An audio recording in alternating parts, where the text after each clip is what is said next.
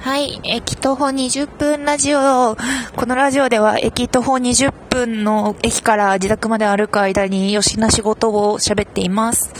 そう。えっ、と、今日喋りたいのは自己肯定感の高め方について。割と、なんか、私は自己肯定感にあまり問題がない人問題がない人ある、問題があるほど自己肯定感がある人？なんか割と私は自分のことが好きな状態を保ち続けていて、で、自己肯定感の低さによるつらみみたいな、そういう悩みをベーシックに持っているわけじゃないんだけれども、そんな私でも、あの、たまに自分のことを好きでい続けるのが難しい時があって、いや、なんか、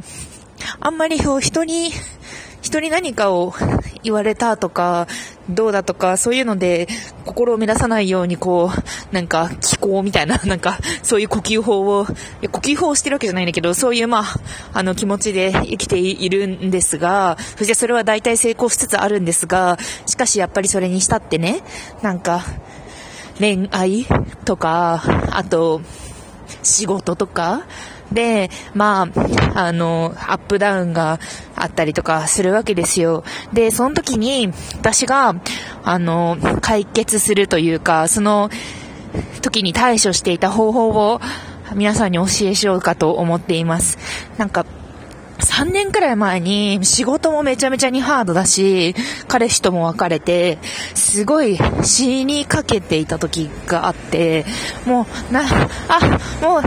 明日と今日行けるのでも大変だみたいな気持ちだった時があって、で、あの、その時に私が何をしていたかというと、あの、カラオケ？結構カラオケに行くのが好きで、一人で歌ったりとかしてたんですけど、それをね、カラオケの、あの、音声を、とことん録音し続けるっていうのをやっていて、録音、一人カラオケを録音する。で、こう、歌った後に、まあ、歌い終わって1時間ぐらい歌って、その後にその録音聞くんですよ。歌のバリエーションはまあ、基本的に好きな歌を歌いつつ、こう、ちょっと音、音が高すぎて歌えないやつとか、逆にこう、あんまり、歌詞に自信がないやつとか、リズムをうまく取れないかもって思うやつとかを入れていくのね。で、あの、終わったら聞きます、それを。で、聞いているともう最初の1回目は、もう、恥ずかしいというか、あ、ここ、高音出てないなとか、あ、ここ、歌詞うろ覚えだな、みたいな、そういうところがあるんだけども、でも、こう、聞いているうちに、あの、だんだんこう、過激に自分を摂取しすぎて、それにふって慣れていく瞬間があって、ふっと慣れて、で、あの、自分の声とか、人の声とかそういうことではなくって、その声自体を、あの、冷静に聞ける状態になる瞬間っていうのがあって、で、で冷静になって聞いてみたら、あ、この人すごく高い声を出そうと思って頑張ってるけど、うまくいってないな、みたいな、可愛いな、みたいな気持ちにだんだんなんか頭がバカになってくるので、自分、だって辛い時って、つまり自分の自意識みたいな自分の気持ちあ、辛い、ああいう風に思われてるんじゃないか、こういう風に思われてるんじゃないかみたいな、自分でいっぱいいっぱいになってるわけじゃないですか。で、そこに加えて自分の歌声っていう、ちょっとカロリー高すぎるものを流し込むことによって、あの、食塩、食塩水、あの、水に塩を溶かそうとした時に、塩を入れすぎると飽和しちゃって下にザラザラ溶け止まるみたいなやつがあるじゃないですか、そういう理科の、算数と理科の問題なんですけど、そういう感じになって、あ、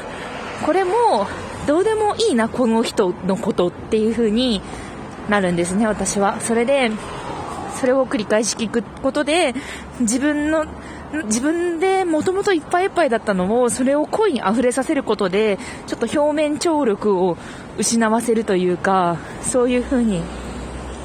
あの、逆にどうでもいいな、みたいな気持ちになるっていう、そしてだんだん自分を愛せ始めるっていう、そういうハックをしていました。そう。なんか、これなんか、いろんな人に勧めているんだけども、どういう人が成功するんだろうな。でもなんか結構これ、いい気がするんですよ。セラピー的な？だからその3年くらい前にやってから、いつも結構一人カラオケに 1, 1ヶ月に1回とかは行っていて、で、そのためにこう、録音しては聞いて、録音しては聞いてっていう風にやっています。試してみてください。そう。あの、質問箱、質問箱を作って、質問箱に質問くださいって言ったら、あの、昨日くらいに質問来てました。質問っていうかなんかメッセージみたいな。あの、私が資格試験頑張りますって言ってたら、そしたら、あの、なんだっけ、なんかコンテンツのイノベーションのために頑張ってくださいみたいな。そう、割合意識高めな、あの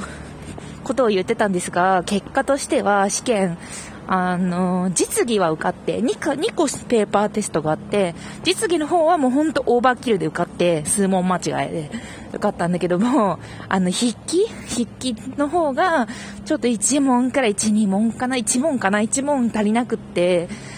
8割取らなきゃいけないんですけど、7割後半ぐらいしか取れてなくって、もうそのためだけにまあ再試験を受けなきゃいけないっていう感じです。でももう、結構そのジャンルに関しては、まあ、8割近くは取れるようになったわけだから、